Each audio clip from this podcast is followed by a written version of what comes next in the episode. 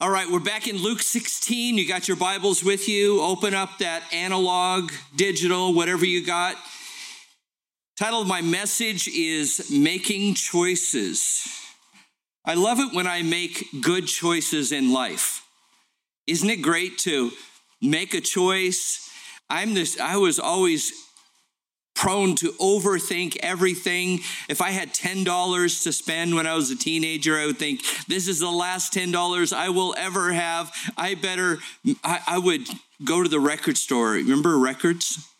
Remember those big flat things?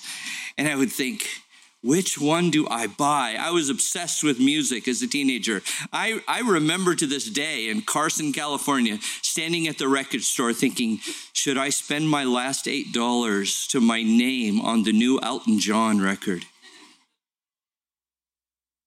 The answer is yes. yes. Remember Captain Fantastic? No? Check it out on Spotify. It was amazing. I don't want to talk about the bad choices I've made. I've put them out of my mind, but the truth is, we have all made some bad choices that we are still maybe suffering the consequences for. But thank God for the grace of God. I think it's one of the most basic lessons in life. And I was talking with my wife on the way to church this morning, my lovely wife, Catherine, my assistant. She was in charge of the early education department uh, for several years at Faith Bible Christian School in Hillsboro. And she was just sharing with me this morning that one of the most basic lessons that children need to learn is to make good choices ice cream or vegetables. Yes, it's always ice cream. So, uh, it's funny you would say that because we we own two ice cream stores, two Haagen Dazs ice cream stores, California, one in Laguna Beach and one in um, Sacramento. I think it's always ice cream over vegetables. Thank you. I knew I was at the right church. but this chapter is about the urgency of making the right choices, especially when it counts some things doesn't matter which way, but when it comes to hearing the gospel and I'm choosing to believe in Jesus or go my own way, that choice has eternal consequences. Not just choices in how my life is going to turn out and if I'll suffer in this life for good or bad, you know, choices but literally the choice to believe in Jesus or not has eternal con- that's that's hard to even get a hold of isn't it? But the older we get the more and more we become aware of eternal consequences. We start to get a little bit of a glimpse of the fact that this life is really temporary, isn't it? There's no way, I, I, just couldn't even get my mind around that concept. Because when you're young, this life is everything. And I need to get what I want in this life. But it's just a fact that with years and with experiences, experience, you start to realize this life is temporary. I am thankful for seeing those lessons and how important it is that I don't need to get everything I want in this life because this life is temporary. Have I said that enough times? I'll say it a few more times. So, here in Luke 16, we're going to pick up at verse 19. Jesus tells the true story about two men, a rich man and a poor man. And I love these stories because so much in this life, people are obsessed with fairness and justice. And here's a basic question Is God concerned with justice? Yes, of course he is. But what we know that the world doesn't know is that God's timing of when he carries out justice is different from our timing. We want justice now. And we want those politicians or those whoever to, to be put down now. Where is, the, where is God? And what we discover is that God sees everything. And God has a time and place in which he will carry out his justice. So that allows us to calm down. We want fairness, and it just seems like everywhere in the world is it's unfair. The poor who suffer, the rich who get away with things. But here's what I know that God sees what's going on. And God cares more about fairness than I do. And I've mentioned before Psalm 73, where Asaph wrote that psalm and he's complaining to God and saying, God, have I cleansed my hands in vain or for nothing?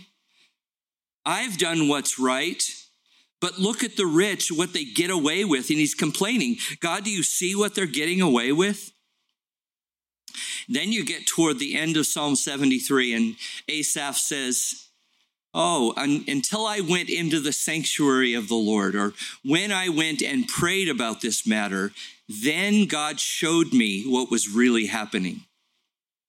That while it appears as if the rich are getting away with what, whatever they want, really there is a snare set up for them.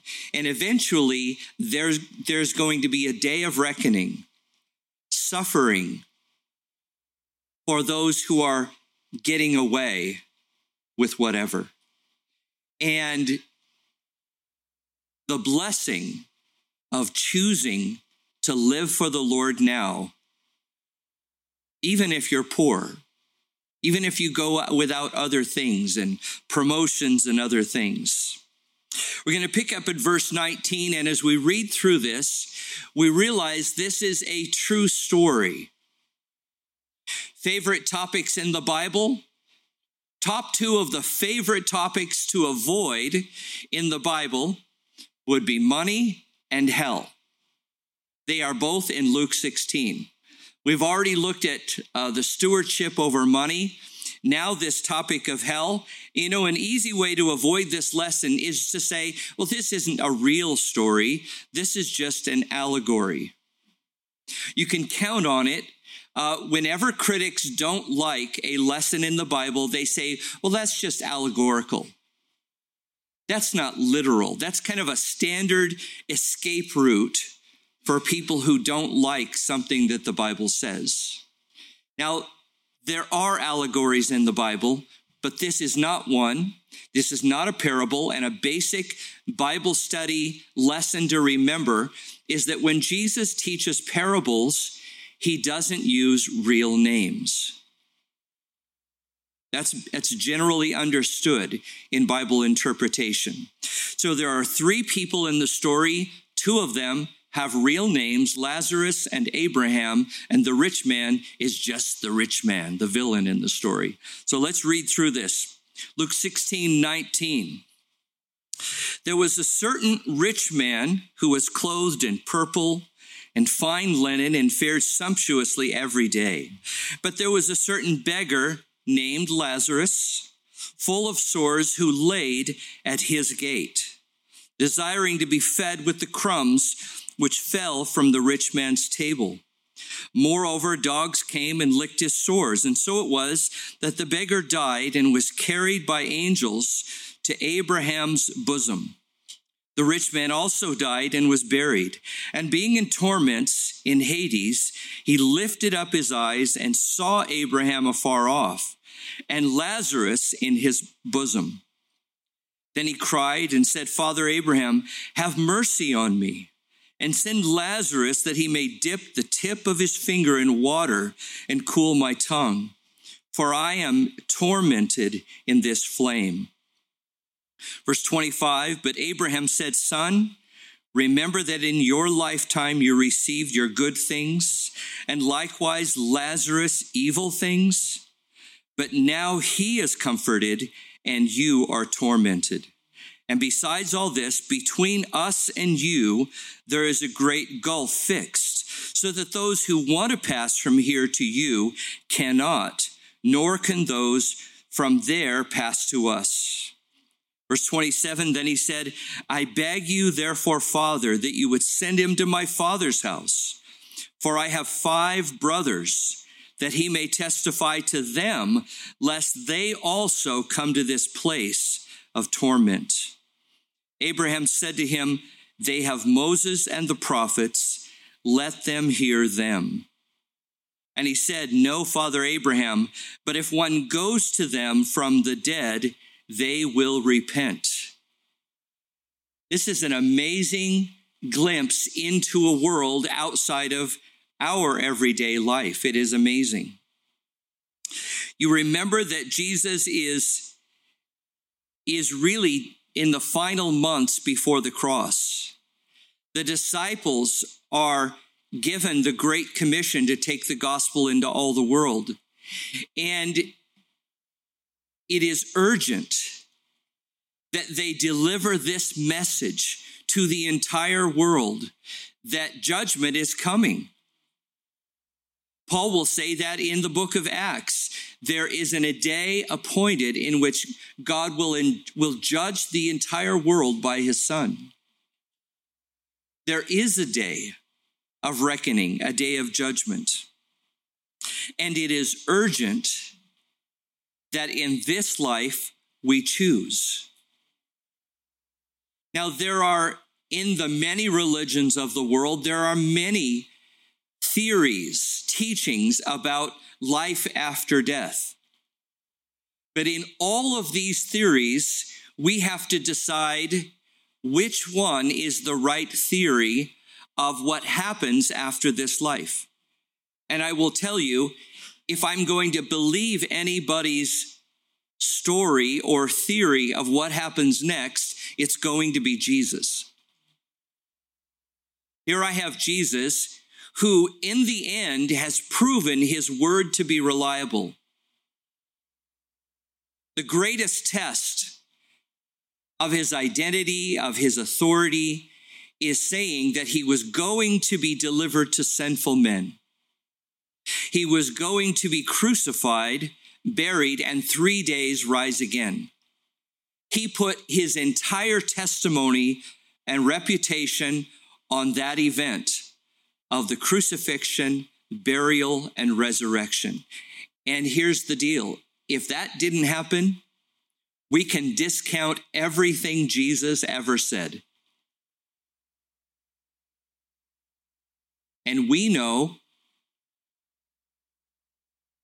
that the crucifixion and the resurrection are stated among historians to be among the most verifiable events in human history. Most verifiable events in human history. Mostly because of eyewitness testimonies of these events. And Paul said in 1 Corinthians 15 that Jesus appeared to over to himself, to the apostles, and to even over 500 people at one time. And the critics, you know, have the nerve to even come up with, well, they were all hallucinating just these weird ideas instead of just accepting the facts of history. Now, because it happened, it can be verified with testimony. We believe what Jesus is saying. So, Jesus is giving us a glimpse into life after death. If they do not hear Moses and the prophets, neither will they pers- be persuaded, though one rise from the dead. The power of the written scripture that we hold in our hands is sufficient testimony to bring us to a reasoned decision about Jesus. It's enough information. We talked about this just Tuesday night in the School of Ministry. The Bible is 66 books, 39 Old Testament, 27 New Testament, written by over 40 authors over a 1500 year time span from different backgrounds. And yet the Bible has such unity that we and even non believers consider it to be one book. It's not one book, it's 66 books. And yet it has such consistency, even when it deals with controversial life and death, life and death topics. And so sometimes somebody will say, well, why does it say this in this book? And we in the ministry, or you might quote another scripture to support that. Like Jesus quoted Daniel or Isaiah. And critics will say, oh, you can't quote the Bible to prove the Bible. Have you ever heard that argument? They say that is, do you know what the argument is? That's circular reasoning. It's not circular reasoning because the Bible is not one book. It is a compilation of 66 books. We are, we have a library bound together in one one cohesive testimony that when the world even says you can't quote from the Bible to prove the Bible, they are even testi- testifying to the fact that, that it is consistent in its testimony. Do you realize that? They're even admitting it agrees with each other and it does not contradict itself. But don't get thrown aside or tripped up by somebody saying, well, that's circular reasoning. It's not circular reasoning. I'm not quoting from Matthew to prove Matthew or Isaiah to prove Isaiah. I'm quoting from Jesus to prove Isaiah. I'm quoting from Revelation to prove Jeremiah. It is over 40 authors, over 1,500 years. So, as Peter said in Second Peter, we have the prophetic word verified. It's been proven. It's been proven and verified to be true. So, in this story that maybe some of you have never read about the next life, we need to take it seriously. Two men who knew each other in this life a rich man and a poor man, because even the poor man laid at the rich man's gate, hoping for crumbs from his table. So that means that the rich man could have helped Lazarus at any time.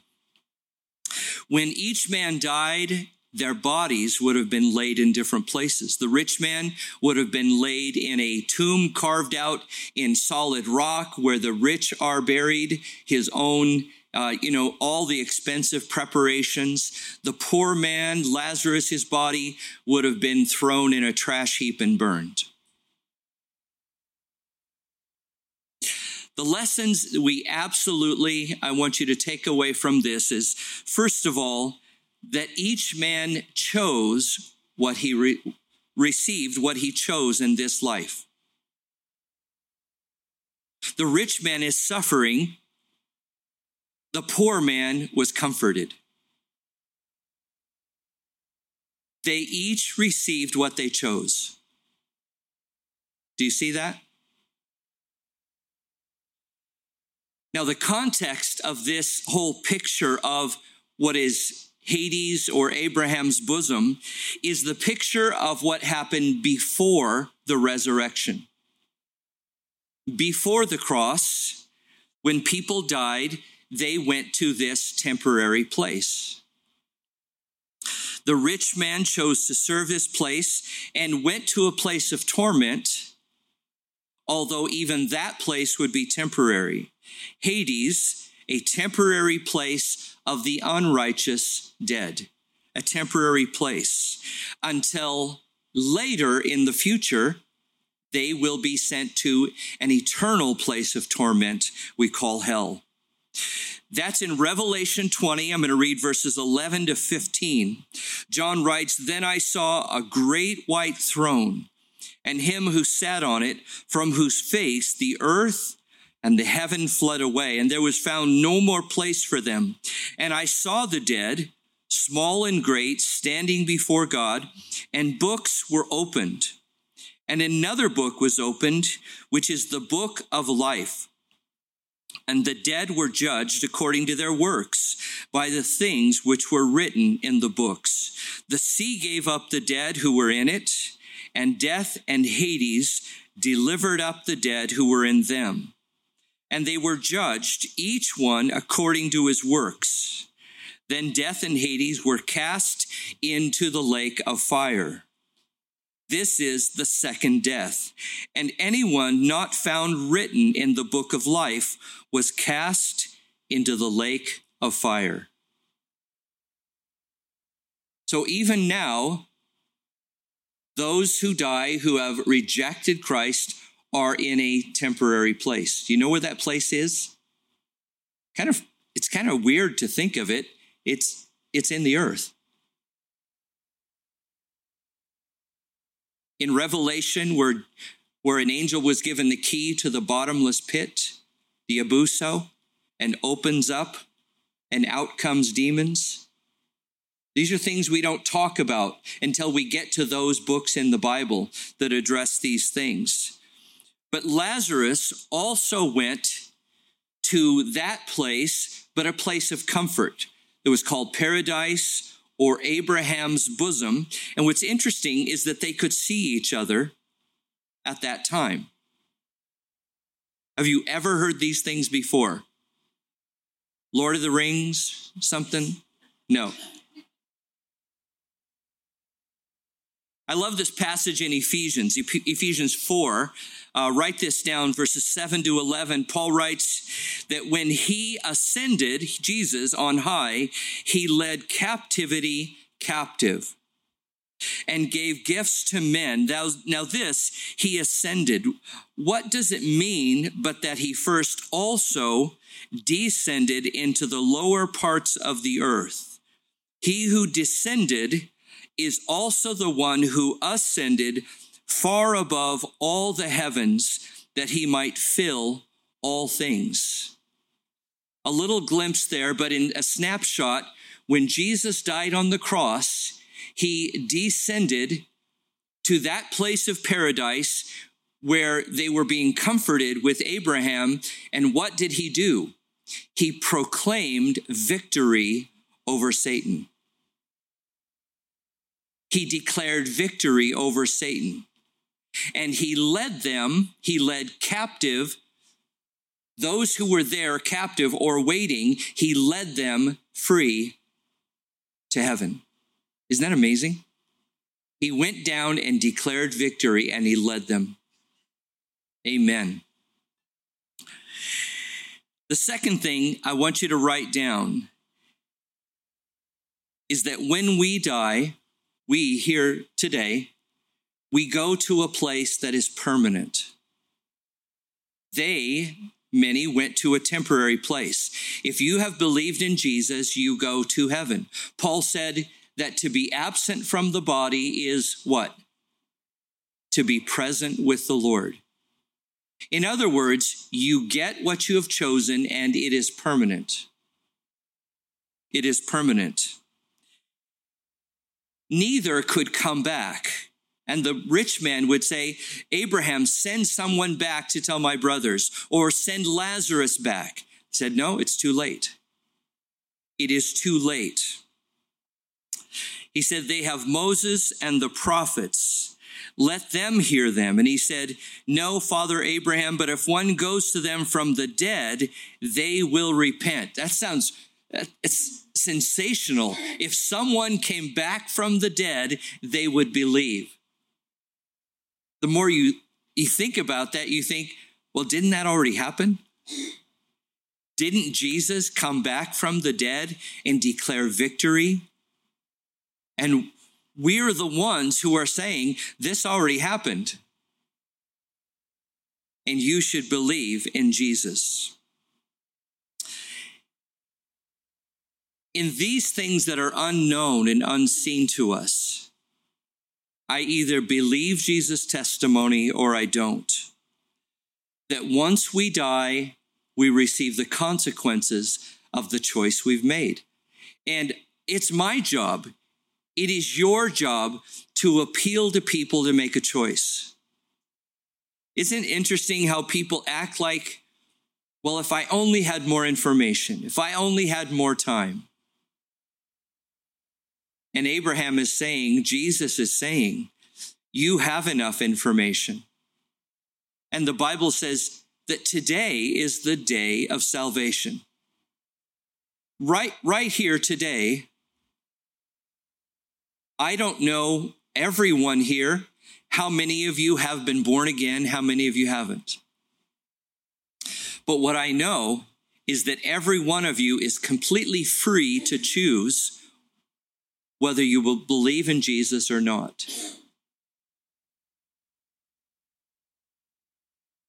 It's so easy to blame something. I would have, but this happened to me. A lot of bad things have happened to people in this life. And those bad things certainly affect the quality of our life sometimes, don't they? What I love about the gospel of Jesus Christ is that my becoming a child of God was not helped or hindered by suffering in this life. And in fact, if you look at the rich man and the poor man, which one had the disadvantage for believing in Jesus? Which one had the disadvantage, the rich man or the poor man? We always think, well, the poor man who suffered, who lived on the street, he had the disadvantage. But in the eternal perspective, and whether a person can choose to believe in Jesus, or shall I say, whether a person sees that they need to be saved, which one had the disadvantage? It was the rich man because he thought, my life is amazing. I don't need to be saved. Saved from what? Look, I have everything I want. I have a gate around my house. I have servants. I have whatever food I want. I just get my DoorDash app and have anything delivered to me. Amazon. We're all pretty rich, you know. It's the poor who have an eternal advantage because they know this life can't be all there is. The rich are clouded by the deceitfulness of riches, the Bible says. Riches lie to you. If you just get enough of it, you have secured your future. But there's no security in that. I know that my life has been blessed because I chose to trust the Lord. I've shared a few times that, you know, just the, the weird household I grew up in. My mother took me to church, my father stayed home and drank. Every day, I, my father drank. I, I don't even know a day when I was growing up that my father did not get drunk. And yet, somehow, my mother took me to church week after week, week after week. And I, I literally, as sometimes I share my testimony, I grew up between two choices. I mean, it was right there in front of me. And I could see the two choices played out. My mother, who was committed to the Lord, and in spite of the the horrible home, she had peace. How did, how did my mother have such peace? And I could see it. And yet I could see my father and the choices he made. And when I started dating Catherine Wilson, whose father is a pastor, whose mother is a pastor, whose brothers, two brothers are pastors, the whole family, uncles, college deans, Christian college deans, they're all like, Really? You want to marry that guy?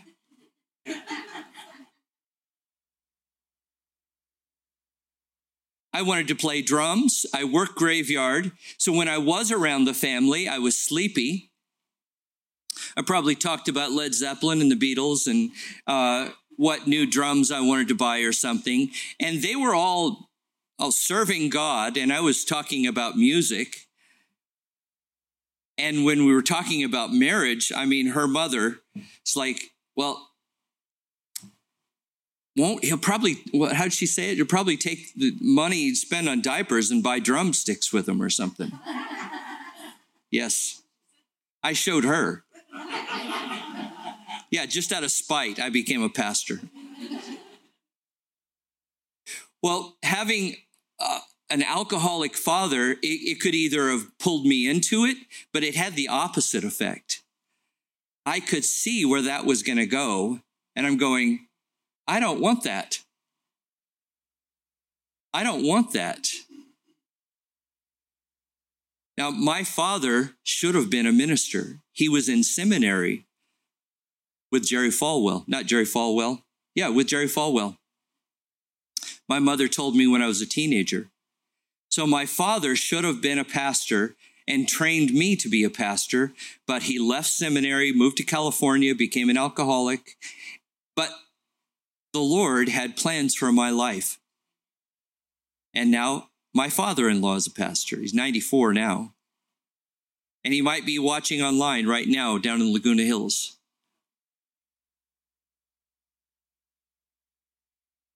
And what I have put to the test, all I mean by my testimony is I put to this to the test. If I trust the Lord with my life, will he work out his plans for my life and give me a future and a hope? Jeremiah 29 11. It's yes or no.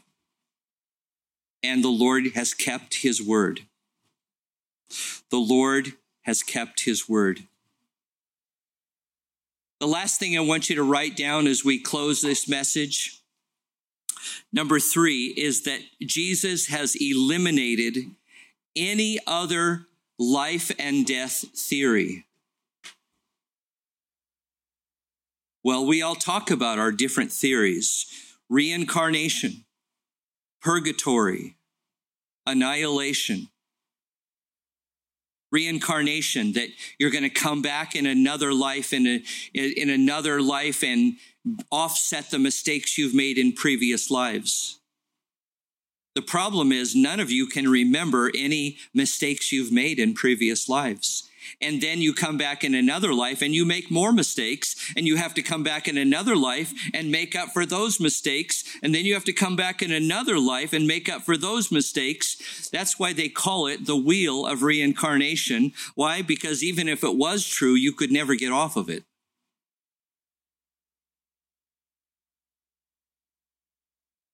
Purgatory go to a temporary place suffer and for your sins and then you go to heaven Nope. That would mean that Jesus suffering on the cross wasn't sufficient. It was sufficient.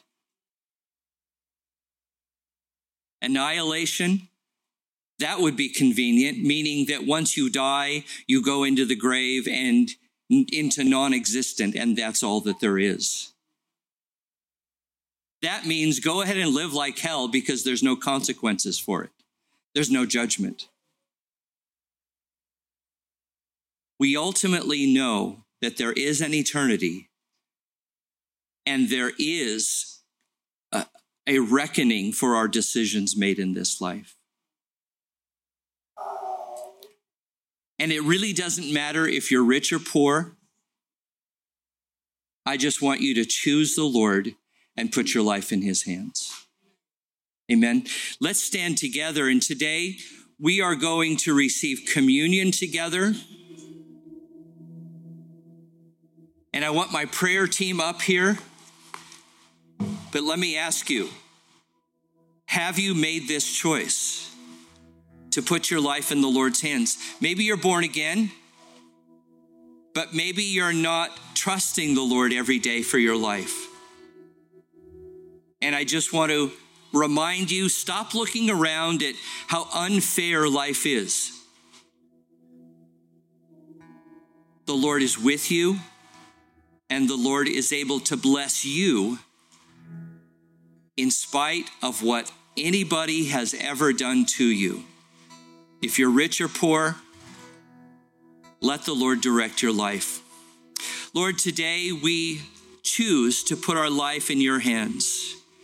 We choose life, not death. And Lord, help each one of us to consider our choices. Have we ever made that choice?